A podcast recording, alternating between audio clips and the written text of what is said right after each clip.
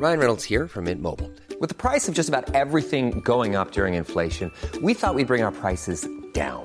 So to help us, we brought in a reverse auctioneer, which is apparently a thing.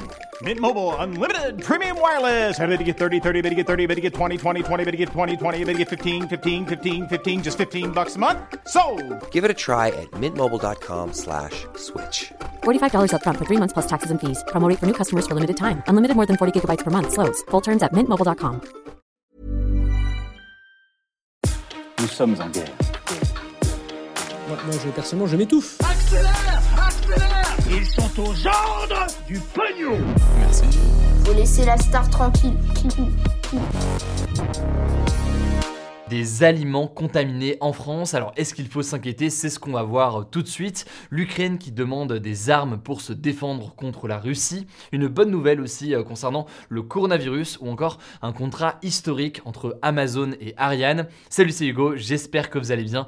Comme chaque jour, on est parti ensemble pour une nouvelle plongée dans l'actualité en une dizaine de minutes. Et au passage, j'ai publié, comme promis, une FAQ concernant en fait euh, bien nos interviews des candidats à l'élection euh, présidentielle, mes interviews face cachée euh, des candidats à la présidentielle. Cette FAQ, elle est disponible sur ma chaîne YouTube principale que je vous mets en description et je réponds notamment à cette question où sont les interviews d'Emmanuel Macron et Valérie Pécresse. Bref, pour avoir euh, les réponses en détail à tout ça, je vous mets le lien directement en description. Et on commence tout de suite avec euh, le sujet à la une aujourd'hui. Il y a eu plusieurs contaminations d'aliments avec des bactéries ces derniers jours. On en a parlé ces derniers jours. Il y a eu les pizzas Buitoni possiblement contaminées, des Kinder aussi contaminés à la salmonelle ou encore des fromages avec peut-être des listeria qui sont toutes donc des bactéries qu'on retrouve dans les aliments et qui peuvent être dangereux euh, pour la santé. Bref, un enchaînement ces derniers jours. Et cette question, forcément essentielle, au-delà même d'ailleurs de ces cas ces derniers jours, y a-t-il un problème de sécurité alimentaire en France? Et pour bien comprendre, on peut notamment remonter aux années 90. À l'époque, il y a eu euh, la crise de la vache folle. C'est en gros des vaches qui avaient attrapé des euh, maladies puisque elles avaient été nourries avec des farines animales donc des farines fabriquées à partir de d'autres carcasses d'animaux. Et euh, ces maladies avaient été euh, transmises tout simplement aux humains quand ces humains avaient eux-mêmes mangé ces vaches. Cette épidémie euh, à l'époque avait fait au total près de 227 morts dans le monde. Tout ça avait en l'occurrence permis d'alerter d'une certaine façon sur les conditions d'élevage et de production de cette nourriture industrielle. Et ça avait d'ailleurs entraîné des règles sanitaires plus strictes en France et plus largement en Europe. Par exemple, dans les usines aujourd'hui, en théorie, y a désormais systématiquement au moins une personne qui est responsable justement de l'hygiène et du respect des normes sanitaires. Mais alors, qu'est-ce qui s'est passé vraiment ces derniers jours et comment est-ce qu'on en est arrivé là? Bon, déjà, il faut savoir que les contaminations peuvent venir en général de cinq sources majeures qui sont parfois d'ailleurs euh, appelées les 5 M. Il y a la matière première, la main-d'œuvre, donc euh, le personnel, la méthode, notamment la méthode de conservation, le matériel et le milieu où sont stockés les différents aliments. Cas de l'affaire des pizzas Buitoni, l'usine qui est dans le nord de la France a été euh, fermée pour des raisons euh, d'hygiène. Des enquêteurs sur place ont notamment euh, relevé la présence de rongeurs et je cite un manque d'entretien général, ce qui expose forcément la nourriture à des bactéries et donc met en danger le consommateur. Et pour les fromages et les Kinder dont on parlait aussi, pour le moment on ne sait pas pour sûr d'où vient la contamination, mais des enquêtes ont forcément été ouvertes. Après là-dessus, c'est assez important de préciser que c'est impossible aujourd'hui de faire un lien entre ces trois événements, selon en fait les spécialistes, c'est davantage une suite de euh, malheureuses coïncidences. Bref, il n'est pas question euh, d'attaque bactériologique ou quoi que ce soit euh, aujourd'hui, selon les différents éléments dont on dispose aujourd'hui. Mais tout de même, eh bien, ça pose une question donc comment est-ce qu'on peut faire pour lutter contre tout ça, puisqu'on le comprend, il y a des cas qui arrivent encore aujourd'hui. Alors il y a d'abord deux choses à souligner. D'abord,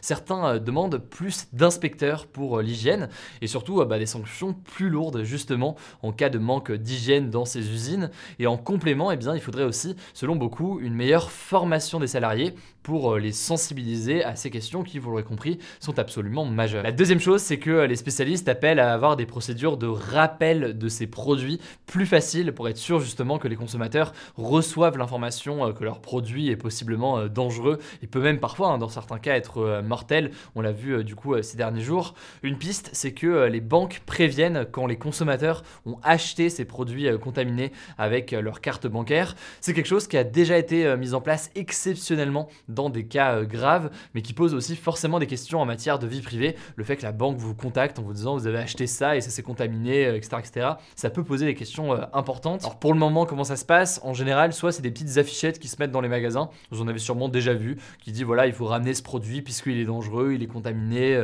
il y a eu un défaut de fabrication, etc. etc. Et l'autre chose qui arrive aussi souvent, et donc ça arrivait là ces derniers jours, bah, c'est l'information qui est donnée et qui est véhiculée tout simplement dans les médias.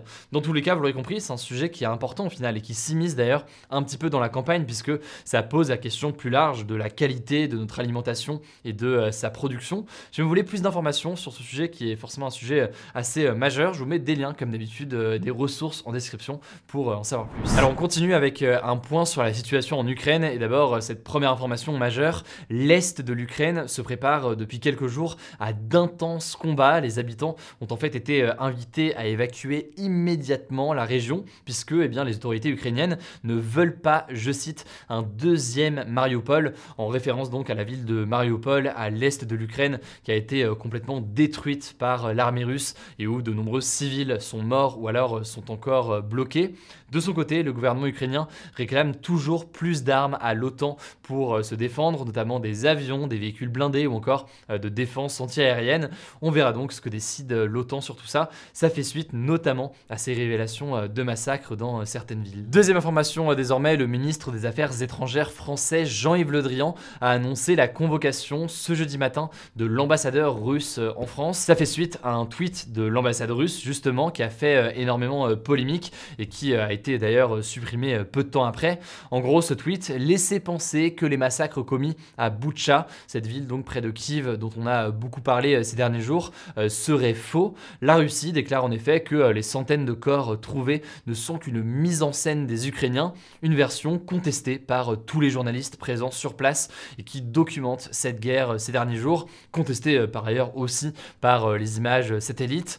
Bref, cette convocation de l'ambassadeur est donc une forme de rappel à l'ordre en quelque sorte, et c'est une pratique qui est relativement courante dans des périodes de crise ou alors de tensions majeures. Enfin, la dernière information, c'est plutôt une image en Lituanie, le lac situé juste en face de l'ambassade de Russie à Vilnius a été teinté de rouge pour protester contre l'invasion de l'Ukraine par la Russie et aussi donc pour dénoncer les crimes de guerre. Allez, on passe au reste de l'actualité maintenant et on commence avec une première information concernant le coronavirus. Ça fait longtemps, le ministre de la Santé Olivier Véran a annoncé ce jeudi sur RTL qu'on avait passé le pic du rebond épidémique. Alors qu'est-ce que ça veut dire concrètement? Ça veut dire que eh bien, le nombre de nouveaux cas ces dernières semaines commence à baisser, même s'il reste quand même assez élevé puisque on compte en moyenne 130 000 nouveaux cas par jour. Autrement, eh bien, Olivier Véran a aussi annoncé l'ouverture de la quatrième dose de vaccin pour les 60 ans et plus. C'est donc une sorte de deuxième dose de rappel, mais c'est une dose de rappel qui n'est au passage absolument pas obligatoire puisque vous n'êtes pas sans savoir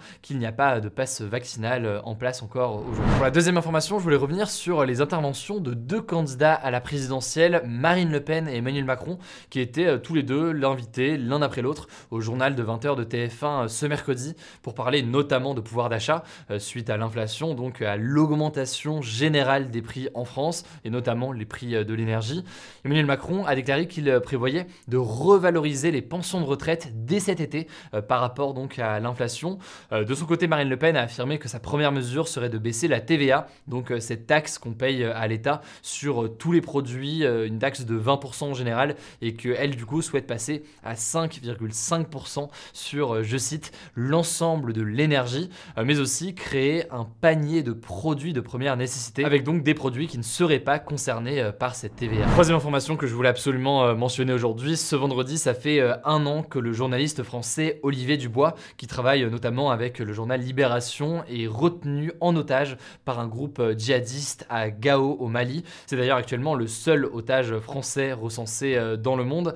Les dernières nouvelles d'Olivier Dubois datent de janvier 2022. Il est apparu en fait dans une vidéo a priori en bonne santé. Alors pour ce triste anniversaire, ses proches ont publié une vidéo sur YouTube ce soir avec notamment les journalistes Elise Lucet, Gilles Boulot ou encore Florence Obna qui avait été retenu en otage en Irak en 2005. On retrouve notamment aussi le groupe de rap IAM, invitant donc à signer une pétition pour sa libération. Je vous mets un lien directement en description. Enfin, dernière information pour terminer, le groupe Ariane, donc cette entreprise spatiale française, a signé le plus gros contrat de son histoire ce mardi avec l'entreprise américaine Amazon. En gros, les fusées Ariane ont été choisis en partie pour mettre en orbite une partie donc des 3236 satellites qui vont euh, composer une constellation qui va s'appeler Kuiper ou Kuiper, je suis pas sûr de la prononciation, mais qui doit en fait permettre de connecter toute la planète à une connexion euh, internet à très haut débit d'ici à 2030. Ce serait donc une façon nouvelle génération d'aller euh, sur internet, non pas grâce à des câbles terrestres,